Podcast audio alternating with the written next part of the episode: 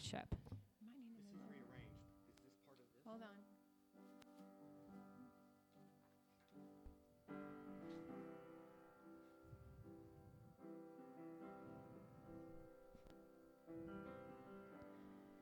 There's nothing worth more that will ever come close. Nothing can compare. You're our living hope.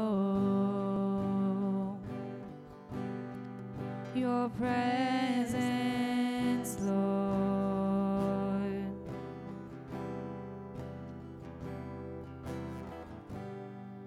I've tasted and seen of the sweetest of loves when my heart becomes free my shame is undone.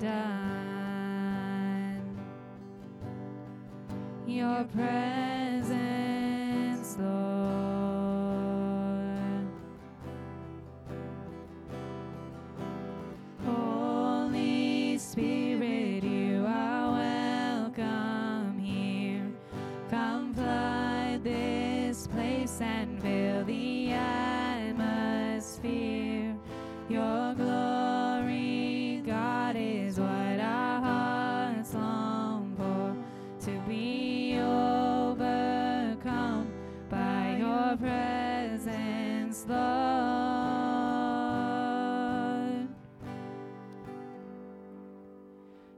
presence, Lord.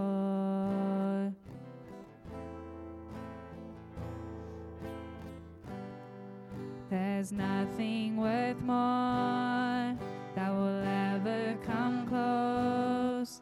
Nothing can compare. You're our living hope. Your presence,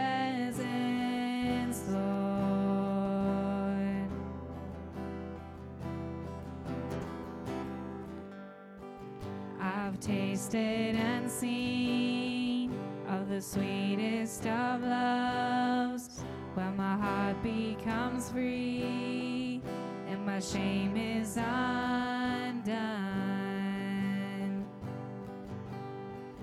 Your presence,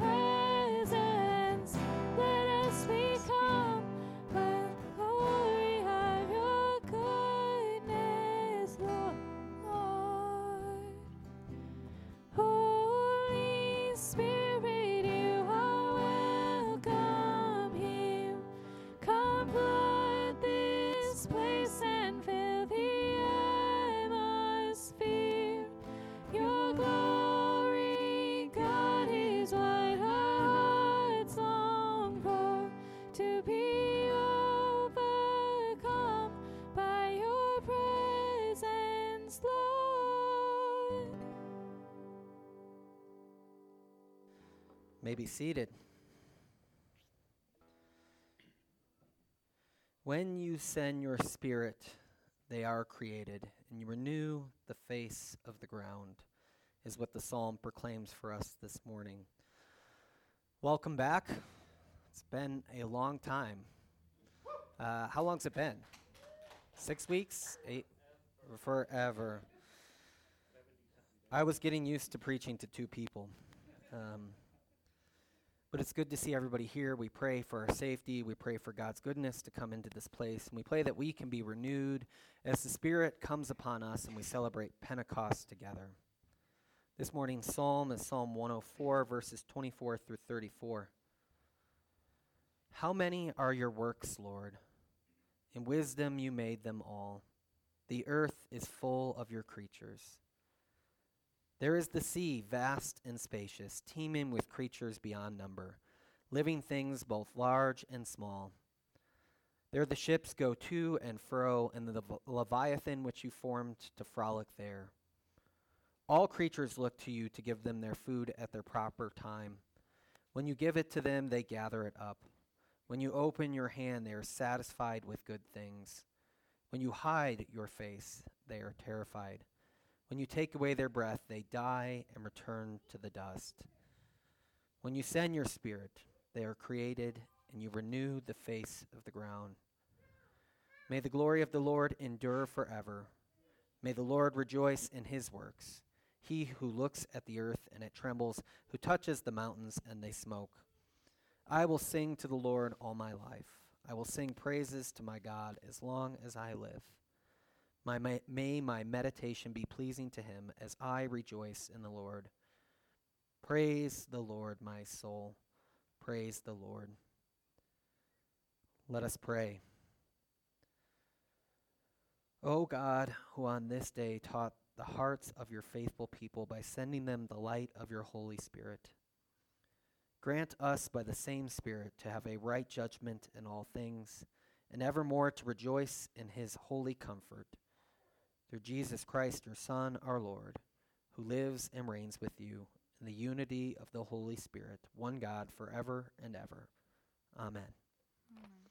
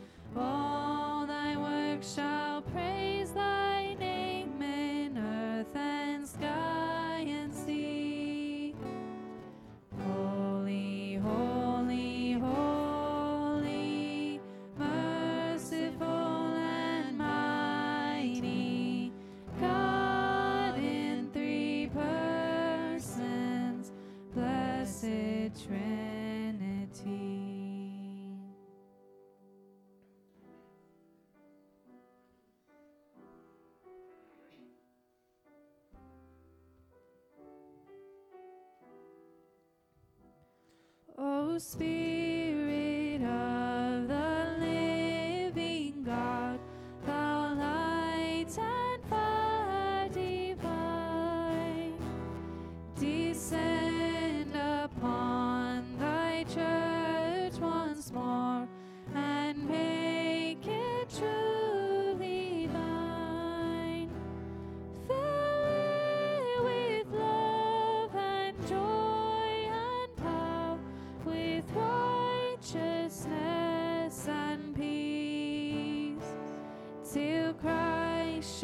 shall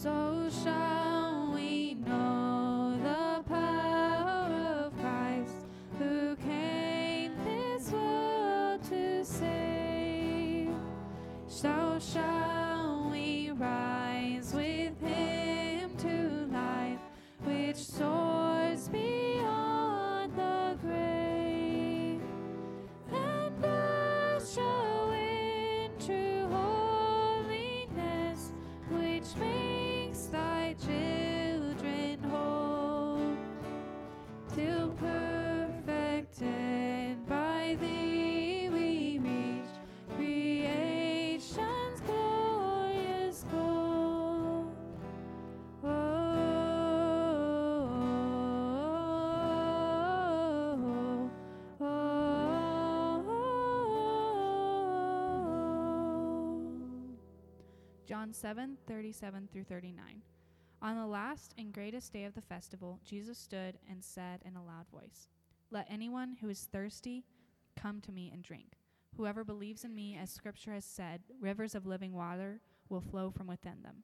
By this he meant the Spirit, whom those who believed in him were later to receive. Up to that time, the Spirit had not been given, since Jesus had not yet been glorified.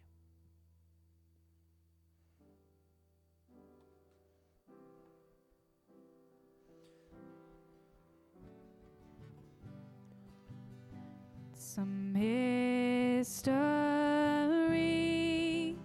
of this hope in me, how you hold the stars, yet you hold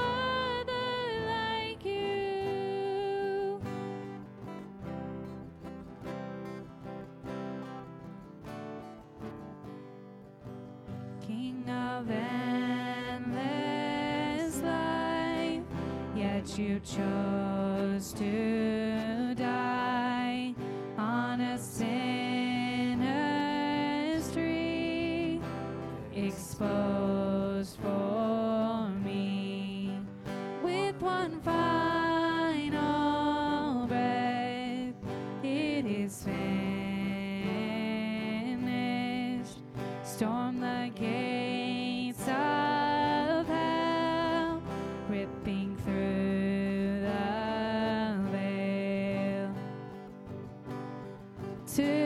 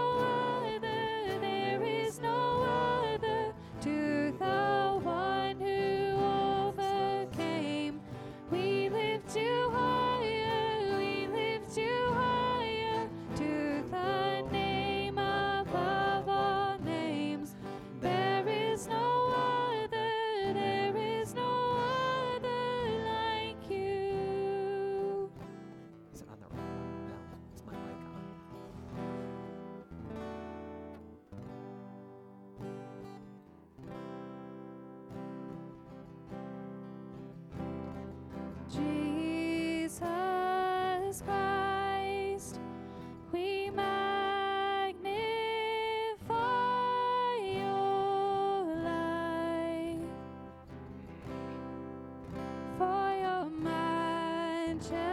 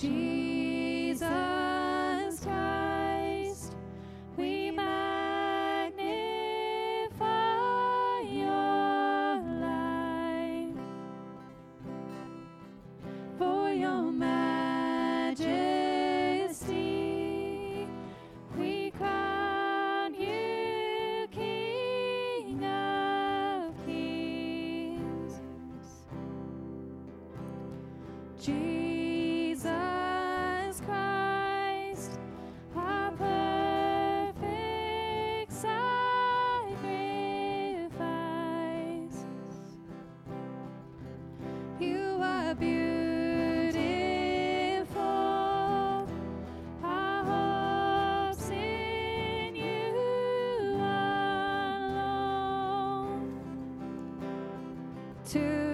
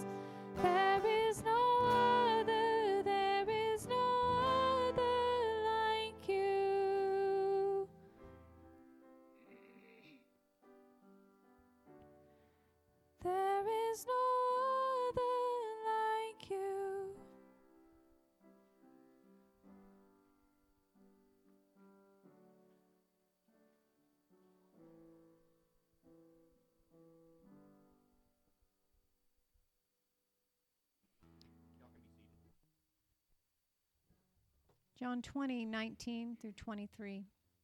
On the evening of that first day of the week, when the disciples were together with the doors locked for fear of the Jewish leaders, Jesus came and stood among them and said, Peace be with you. and he said this. He, after he said this, he showed them his hands and side. The disciples were overjoyed when they saw the Lord. Again, Jesus said, Peace be with you. As the Father has sent me, I am sending you. And with that, he breathed on them and said, Receive the Holy Spirit. If you forgive anyone's sins, their sins are forgiven. If you do not forgive them, they are not forgiven. The word of the Lord.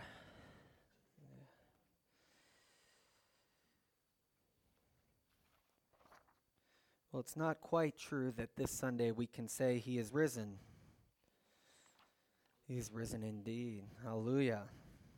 Um, but Pentecost has two different stories. The one that we often read is from Acts 2, which is um, flames and fire and miracle and speaking in tongues, and thousands added to that number, and that is 50 days after Easter. The one we have in the Gospel of John is a little bit different. It actually happens on Easter evening. Every time I come to this text, I have to remind myself that this isn't some other day other than Easter that Jesus appears to the disciples at night. In, in John's gospel, at this moment, he's only appeared to Mary at the garden, and now people don't know. Um, the disciples are locked in, as, as Lori read for us, for fear of the Jews.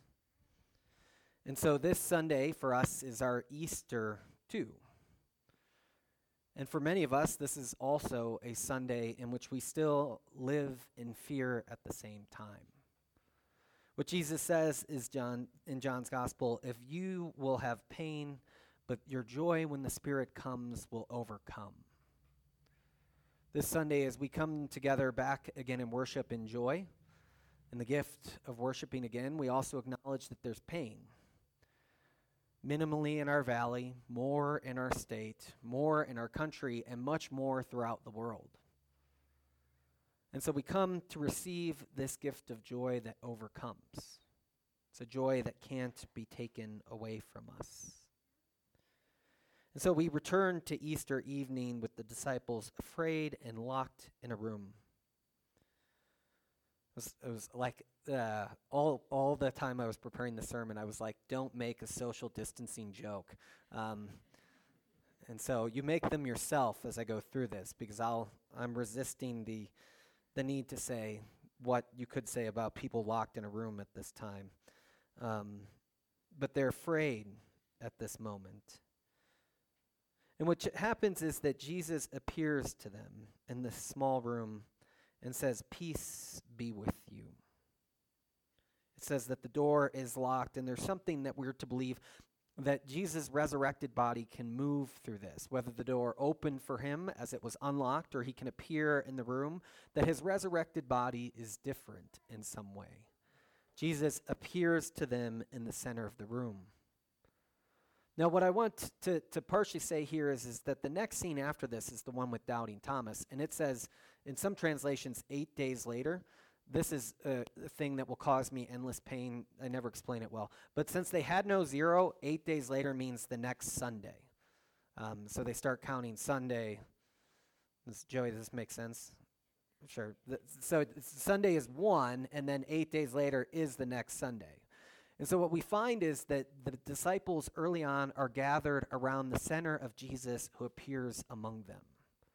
It's something we hold central here at Defiance Church is that why at the center of our service isn't the music team or um, something else, but we, we sort of symbolize Christ's presence in the middle through communion, that, that when we gather on Sundays, it is Christ who appears in the middle of us. And it is in this centeredness of being centered on Christ that we find life that we find goodness. And so this is where Jesus appears to them. And I love his greeting because it's peace be with you, which would be more common to say in our language. Uh, I don't know if he does this in the message, but hey, what's up, man? Um, it's a very common greeting. Um, and so we read into this the religious language. And he says it a second time, which I think there's meaning in the greeting. This peace be with you. But I think in the first time, it's as if Jesus appears and is like, hey guys, it's me. Um, he doesn't quite uh, greet them in a way that says, Here I am risen from the grave, worship me now. He greets them in the form that they would have been familiar with him. Jesus, as he would have interacted with them in life when he walked upon them fishing, would say, Hey, peace be with you. And so here on the other side of the grave, he greets the disciples with the same thing Peace be with you. And what he shows them is his wounds. And there's a lot we can see into this. First, many people say it's so that they recognize him as the crucified one. That Jesus is seen together as this not one who has gone to the cross and come to the other side. But the second thing, which is a which is a John theme that shows up again in um, Revelation, is that it's this wounded one who holds the keys. And I think there's something that Christians can learn here about power and the ways in which things work is that when one has conquered the grave and holds the keys to life and death, one has robbed death of all its power, you would expect for them to come in triumphant. This is how we would have expected Jesus to come in the first place, triumphantly. And yet, when Jesus comes back from the grave, he shows them his wounds. Not just to, I think, verify that, hey, I'm the one who was crucified. Part of me thinks, I don't think they would have forgotten that. Um, but to say that on the other side of this, power looks the same ways sometimes.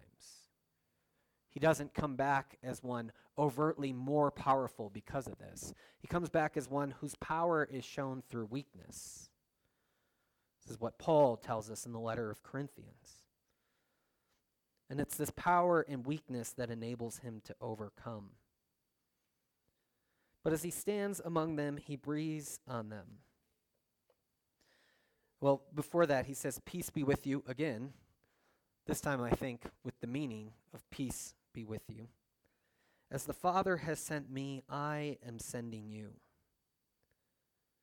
This is a phrase that I think we can be a little too familiar with. As the Father sent me, I am sending you.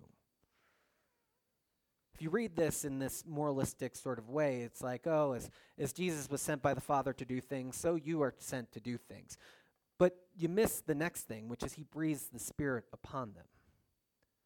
It's not through our own ingenuity that we go, okay, Jesus was sent by the Father, so I have to be sent too. It's fair, I think, for us as the disciples to be like, yeah, right. As the Father, who is the one who has created the universe, set the heavens, set the earth, has sent you, his only Son, to take away the sins of the world, so too you send us, scared and locked in a room. The next thing that Jesus does is he breathes that spirit upon him that anoints them. Oftentimes, I've thought, oh, yes, as Crowd has sent Jesus, so he sends me into the world. And I forget that I don't go into the world as Matt, the amazing person that I am. Uh, uh, I go into the world as one anointed by the same Spirit that Christ was anointed by, that brought him into being able to do the work that he could do. Sometimes I try to do it all myself. Sometimes I try to make this world healed the way that Christ did through my own ability to say that Christ, so as he was sent by the Father, he's sending me. And it's interesting to note that, that here we see a this Trinitarian dynamic playing out. So, as the Father sent the Son, the Spirit anoints us and sends us. But let's not jump ahead of ourselves. Next Sunday is Trinity Sunday. Um, I can tell you're all excited. Um, my favorite Sunday. Um, but uh, you know that there's this movement of this triune thing that's been together for the whole universe of the Father and the Son and the Holy Spirit, now being enacted on regular believers to go as sent ones into the world. And the ones they're sent as, and this is where Jesus is here not leaving them as orphans as the way they thought they would be after the Christian after the crucifixion. He sends them with the Holy Spirit to forgive the sins of anyone if you forgive the sins of anyone, their sins are forgiven. If you do not forgive them, they are not forgiven. This, out of context, is a great challenge. To forgive the sins of anyone um, during this time or any time is to forgive them as whole and to forgive, to retain them, to hold on to them, is to hold on to them for the end of time. Again, without the Spirit, a job a bit too big for us, but sometimes I feel with the Spirit, a job a bit too big for me. But it's important that we remember the role that uh, sin plays in John's gospel. So there's a, a great 1950s Jesus movie that's been redubbed, and Jesus comes upon the crowd and he says to them, Oh, look at all these miserable sinners. And he walks up to Simon, and he says, Simon, I know what you did last night. And Simon goes like this. And I don't even know what the context in the film it is, but then he's like, Peter, I saw when you stubbed your toe, you used my name in vain. Thomas, I don't know what you did, but you should feel sorry. Um, that Jesus comes as sort of this Debbie Downer. I wish I, I, should have shown it. I did not think about talking about it this Sunday. But he comes as this one who just points out the ways in which I know what you did last night, and then you feel bad. But what sin is in John's gospel is unbelief. Sin is this unbelief in which God has transformed the world in its creation, and it's an unbelief that Jesus is among us, acting as uh, is, is among us as God's Son. That as the light comes into the world, we run to the darkness. Sin in John's gospel is not the action. It's not the Jesus who comes to you and says, When that camel cut you off in traffic, I saw you used a gesture that was unbecoming of you, um, which is partially in that scene. Um, it's not just these little acts that add up, but it's the world that exists in unbelief. So if you remember back to last year when we talked about this one, the Lamb of God who takes away the sins of the world, he was the Lamb of God who removes the stain that's on the world. And the stain isn't just cumulative actions of what we are, but it's this mass pla- place in which we don't believe in the goodness in which God has created. This started in the fall, in some sense, when we thought we could be our own gods. And the sin that Jesus is talking about here is the sin that he came to remove from the world. And so it's not that we remove the sin, but we witness, we become this community that witnesses to this new creation of being able to, to um, point out that the forgiveness of sins has happened. We become a community that can live and bear witness as if um, what Jesus lived and did was true. The last sermon series we did, Laugh Together, I meant to point out, is only possible by the Spirit. The community that exists by that way isn't possible other than through God's Spirit bringing it about for us. And so it's in receiving the Spirit that we become people capable of witnessing to this new creation, capable of being in the world and and in some sense forgiving the sins of anyone by showing them this reality that's possible, this way in the world. Receive the Holy Spirit. And it's in the rejection, it's in going back to unbelief that these sins are not forgiven. We are invited into continuing that work, not of taking away the sins of the world as the Lamb of God did, but as witnessing and proclaiming that new reality of being set free in that way, of being this foretaste of the new world that God has birthed in Jesus Christ. And so we can see that newness in that creation and that Christ breathes the Spirit on the disciples. This, the Greek word in the Jewish Old Testament written in Greek, which isn't, we know, it was written in Hebrew, but they had a Greek one, is the same word that he breathes into Adam to make new life. It's the same one in the book of Ezekiel that takes these dry bones and breath fills them again. That the Spirit, and, and the Spirit in Greek and Hebrew is both, could be translated wind and, and breath and other things. It's not just clear that it's the Spirit. You can translate it other ways. But the point being is that it's this way in which God breathes new life into that which was dead. Locked in a room, scared of what's out there, He breathes into them new life. They, like dead ones, meet the one who was dead, and he breathes into them new life. And as Kara read for us during the worship, that this is rivers of living water that flow out of people. It comes into them and enables new life to be born there. So, on this Sunday, the last Sunday of Easter season, the beginning of Pentecost, we hear the Spirit coming amongst us.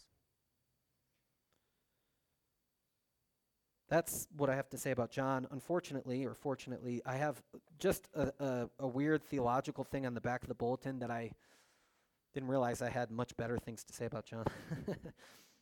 um, although they express it in many and various ways, New Testament texts generally suggest that the Spirit's role is to draw human creatures into the eschatological life made possible by God's raising the crucified Christ from the dead. I suggest the Spirit's relation is perhaps best summed up by the adjective circumambient. Let us pray. uh, uh, I used circumambient a couple years ago when we talked about the Spirit, and we often talk about the Spirit as it is within us, but we also ask the Spirit to be present in the world, and we ask the Spirit to come into our church life. I noticed during the prayer we had as a worship team before the service this morning, we said, God, breathe your spirit in us, but then we also uh, asked that the spirit would be around us in the world. We asked that the spirit would be active in some ways. And this, this way in which we talk about the spirit is often bouncing back and forth between these two things. And so, what David Kelsey is arguing here is that perhaps we should use the word circumambient, which I had to look up the first time I read it 10 years ago. So, I looked it up again and put it at the bottom of the bulletin being on all sides, encompassing. That he wants us to think about the Spirit's work as encompassing in our lives. Is the Spirit within you? Yes. Is the Spirit around you, guiding you and protecting you? Yes. Is the Spirit active in the world, bringing dry bones to life and inspiring new creation? Yes. Circumambient, he suggests, is the adjective that helps us do that. But what he mentions here too is that the, that the Spirit, and we miss this if we just focus on Acts 2, although improperly focus on Acts 2, I would say, or this passage, is we miss that what the Spirit is enabling us is to live in the world that God is anticipating in the future. The Spirit enables us to pray uh, in, in, Romans and to say, Abba, Father. That, that the Spirit's role as it's deposited into the believer's life um, and into the world is to draw us into the consummation of all things that is to come. Oftentimes, if you ask Christians, what does the Spirit do? Miracles, tongues, or here's reasons why it doesn't do miracles and tongues, or, um, you know, it just sort of inspires me. But I think when we think of the Spirit's wholeness on Pentecost, it's that ability to see into the world that is to come. To know that violence perhaps doesn't have the last word. To know that forgiveness is the final word. To be able to enact life in a way that sees it from the end. Now, if we had read Acts 2 in the King James, you would hear two phrases. One is that Peter says of this day that the Spirit is poured out on all flesh. He says, This is that day. How can Peter say, using, I think, a passage from Joel, that this is the day of that fullness when we know that the disciples go out from that place and end up stoned and maimed and murdered? And that's the history of the church. And within the history of the church is its betrayal of the ideal of Christ. Through the Spirit, Peter can say, This is that day. And so, as disciples filled with the Spirit, we can begin to see into the world in a different way that this is the day of God's fullness, too. This is the day of transformation. And it empowers us to live differently. The second thing he says is, then is now. That what is then is now. Christians become those who can live on a different timeline, who can be brought into the end life that God has for us, brought into this by seeing the Spirit circumambiently living about us in our lives. We'll close with this last quote, which I think is pertinent for us from Stanley Hauerwas Christians are people who dare to live in the power of the Holy Spirit.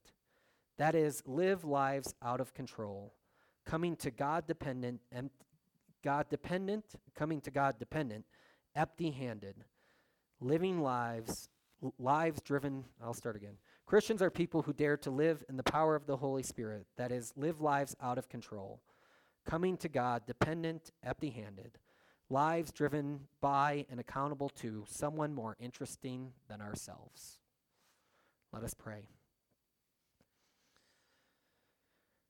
Eternal Father, when nothing existed but chaos, you swept across the dark waters and brought forth light. In the days of Noah, you saved those on the ark through water. After the flood, you set in the clouds a rainbow. When you saw your people as slaves in Egypt, you led them through freedom through the sea. Their children brought you the, their children you brought through the Jordan to the land which you promised. In the fullness of time you sent Jesus, nurtured in the water of a womb. He was baptized by John and anointed by your Spirit. He called his disciples to share in the baptism of his death and the resurrection and to make disciples of all nations. Pour out your Holy Spirit to bless this gift of water and those who receive it, to wash away their sin and clothe them in righteousness throughout their lives, that dying and being raised with Christ, they share in his final victory over the grave. Come, Holy Spirit. Amen.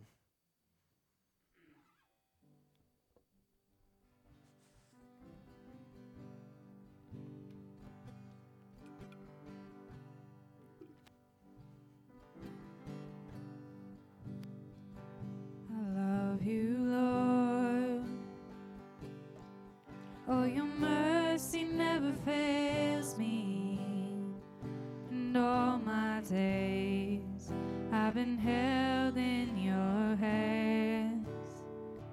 From the moment that I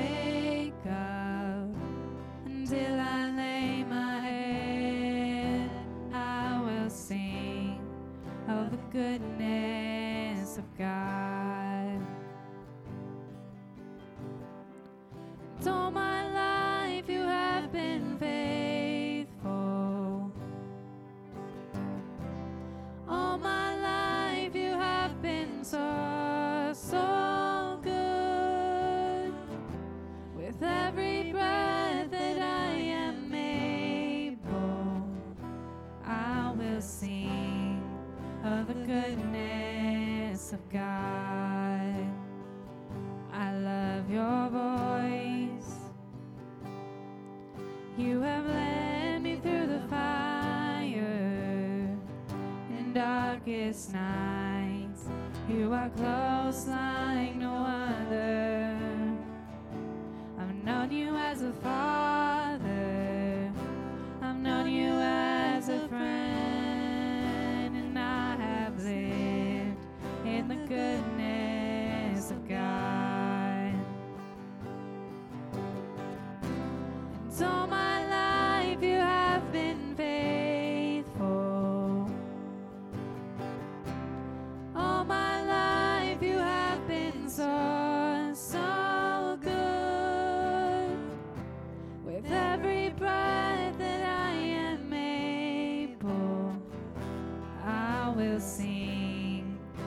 of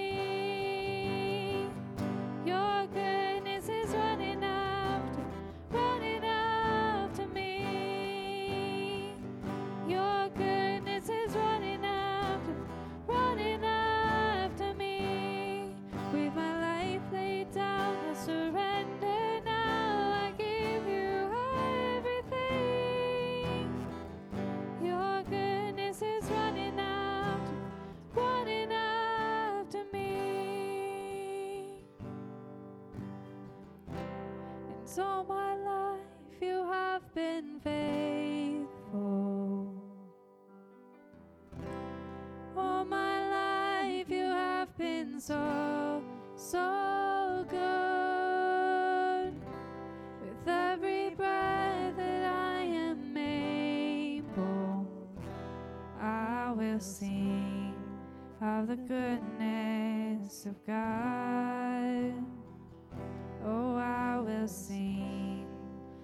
goodness of God.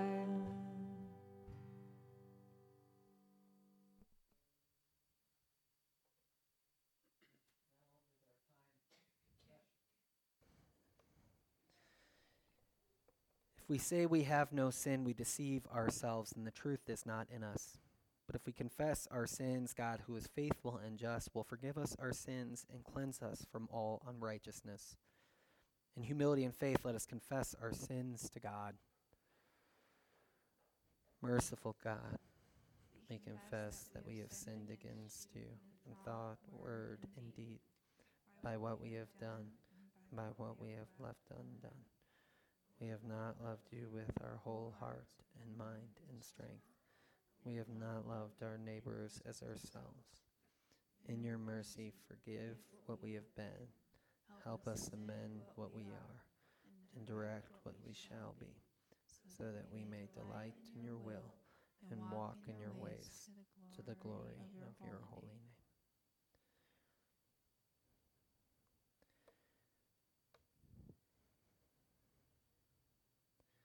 Let us hear the good news. Who is in a position to condemn? Only Christ. And Christ died for us. Christ rose for us. Christ reigns in power for us. Christ prays for us. Anyone who is in Christ is a new creation. The old life has gone, a new life has begun. Know that you are forgiven and be at peace. Amen. And let us join in confessing the faith together this Sunday. I believe in God, the Father Almighty, creator of heaven and earth.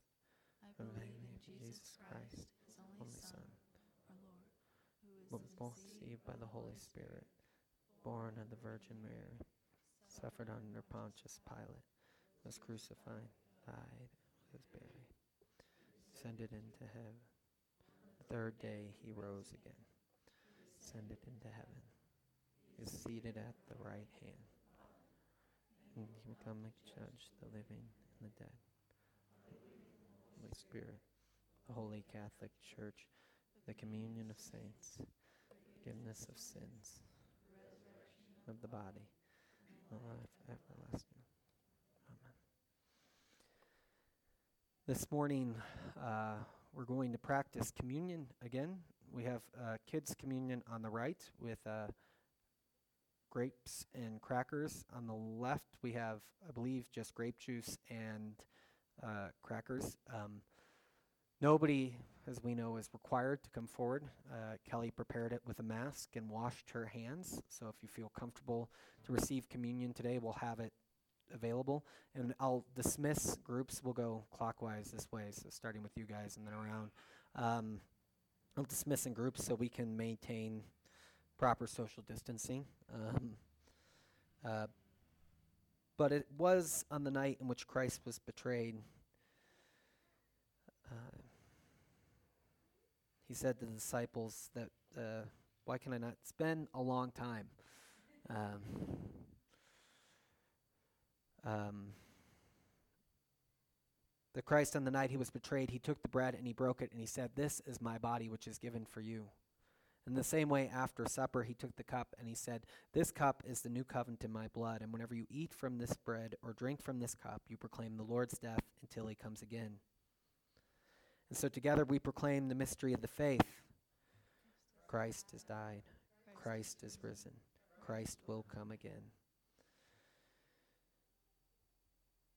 And so we join in the mighty chorus that says, Holy, holy, God, power of might, heaven and earth are full of your glory. Hosanna in the highest. Blessed is he who comes in the name of the Lord. Hosanna in the highest. Let us bless communion with the prayer that he taught us to pray. Our Father, who is in heaven.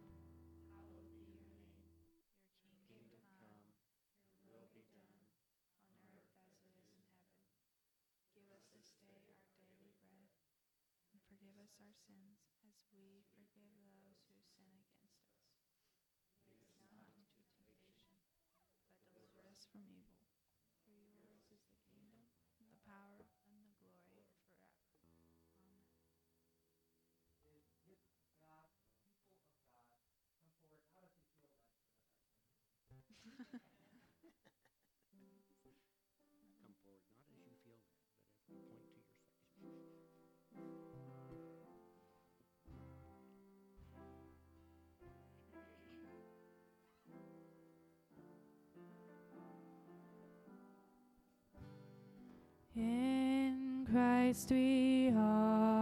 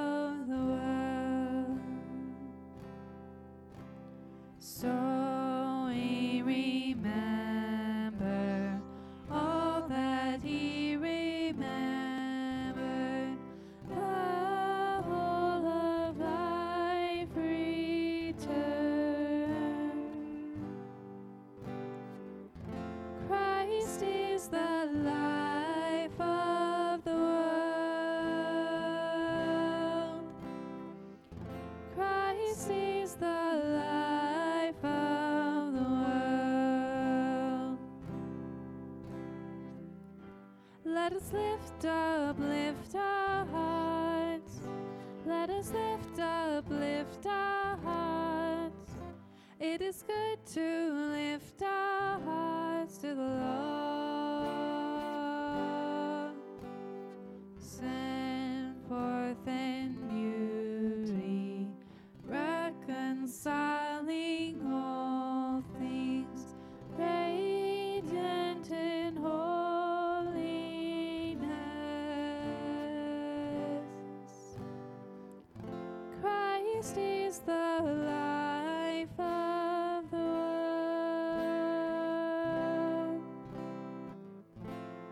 Christ is the life of the world.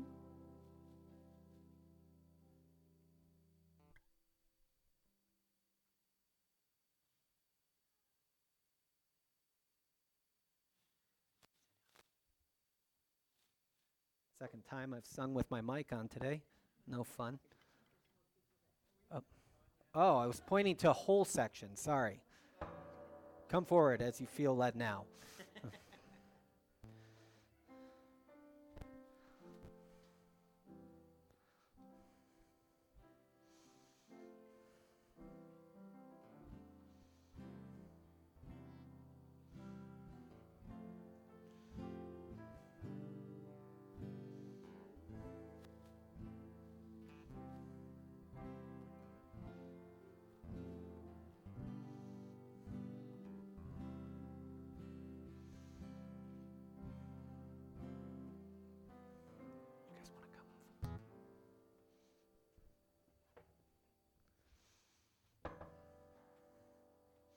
Well, if you haven't partaken yet, the gifts of God for the people of God.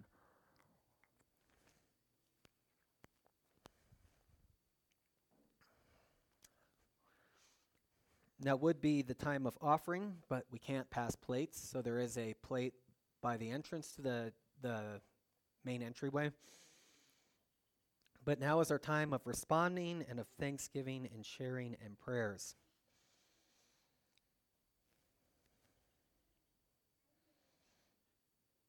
If you have anything, you can raise your hand. But thanks for being here this morning and thanks for being able to worship again. We give thanks. Matthew Ringer.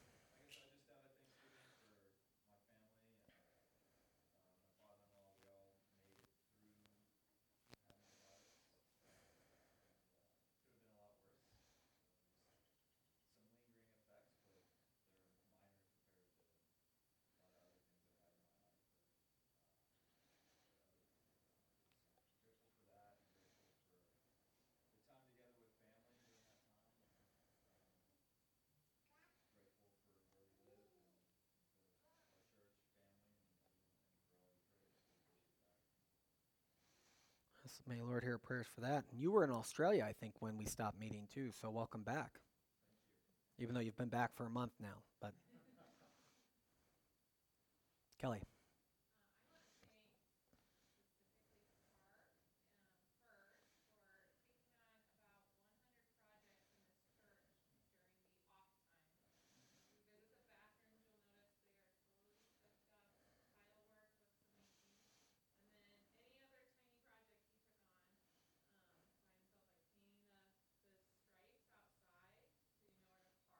I did the crooked ones.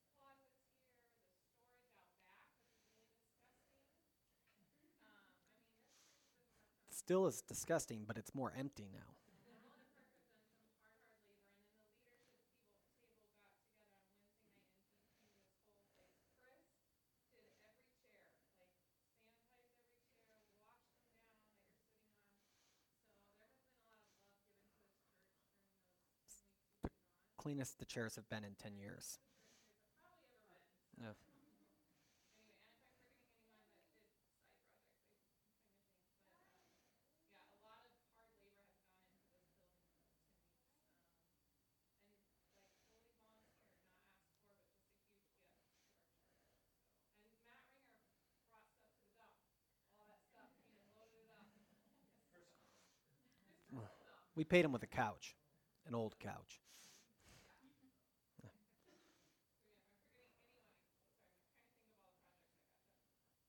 David.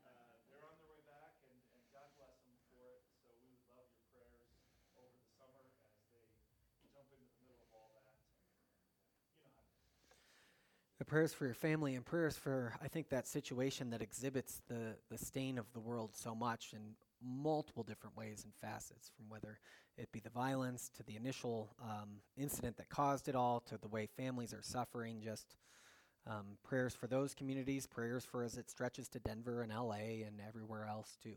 Um, it's not an easy thing to, to deal with. Done.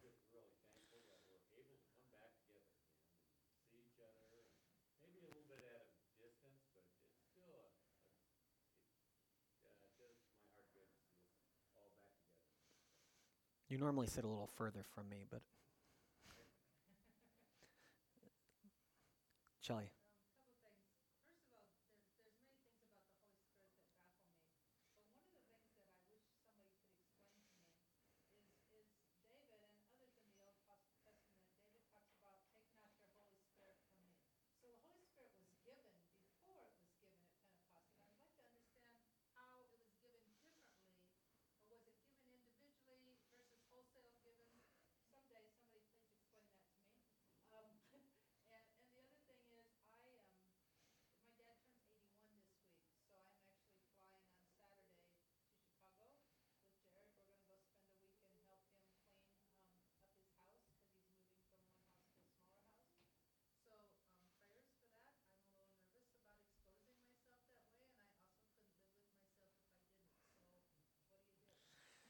Prayers for Shelley's dad and prayers for everyone who's going to explain to her that Holy Spirit conundrum as well. Um, Merle.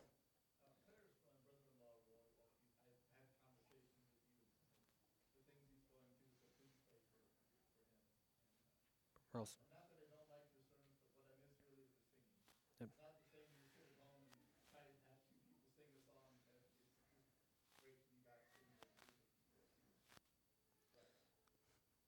It's good to be back. Shel- uh, Sylvia.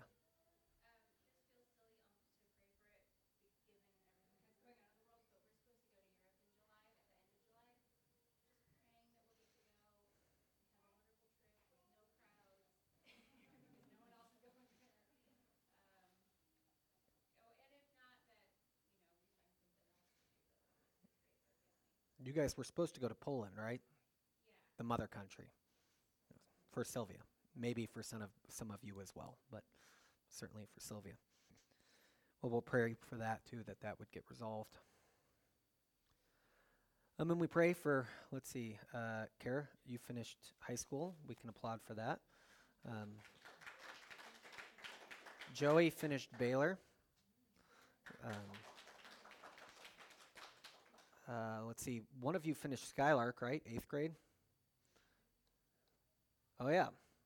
Two of you finished eighth grade, so we're going from high to low here because Roosevelt finished preschool. So, like, don't even, that's like. Uh, uh.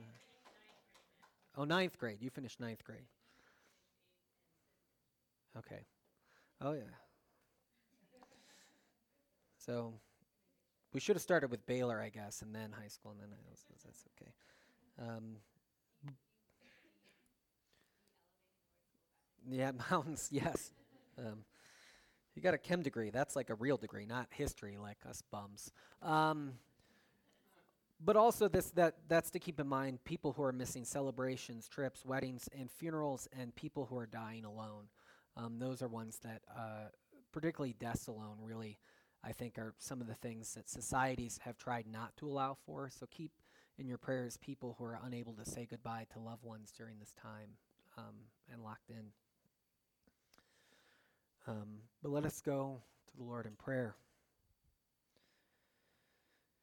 Empowering God, you gave the church the abiding presence of your Holy Spirit.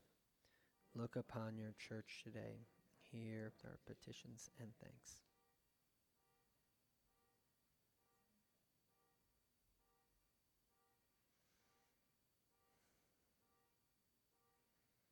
And we give thanks for the transformation this church has gone through, for the hard work of Park, Merle, and others, in the cleaning, in the painting, in the tiling, and in the taking to a dump. We give thanks for all of that.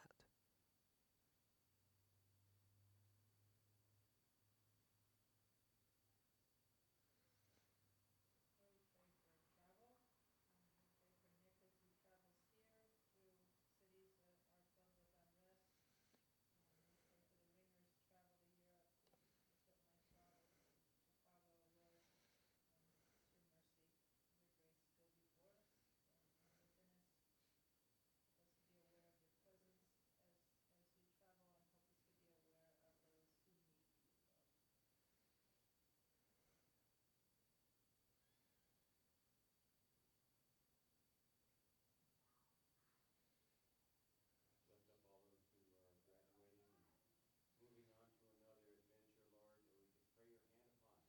uh, bless them, Lord. God, we give thanks for those who have recovered from the virus, uh, and the ringers and Sylvia and others. We also pray for those who are currently suffering. We pray for those families and loved ones who have lost people during this time. Be near to them and comfort them.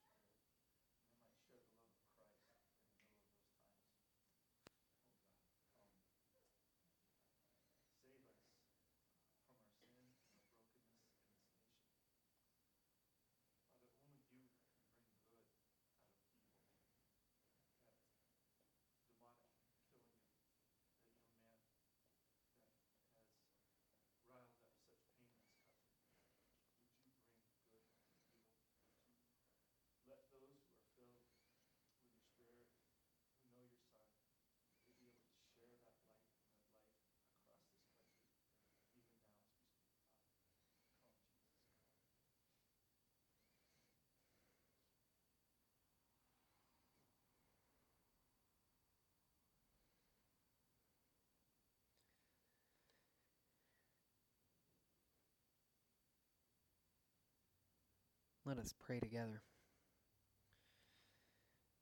Grant that gathered and directed by your Spirit, we confess Christ as Lord. Combine our dirts, singular passion to, to continue his mission.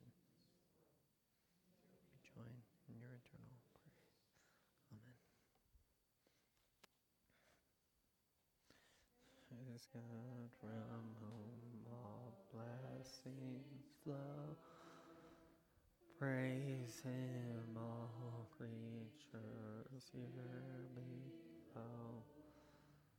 Praise him above, ye heavenly hosts. Praise Father,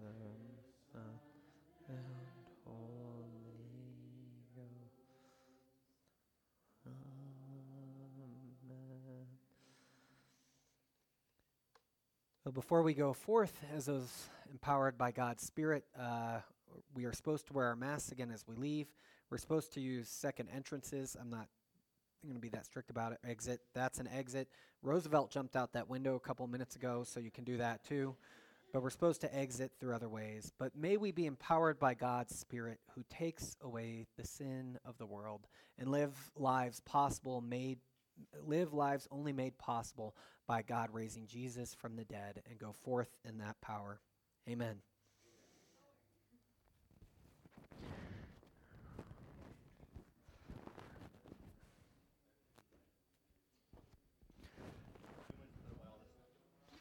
Uh, yeah. My mic was on for some of this. Huh?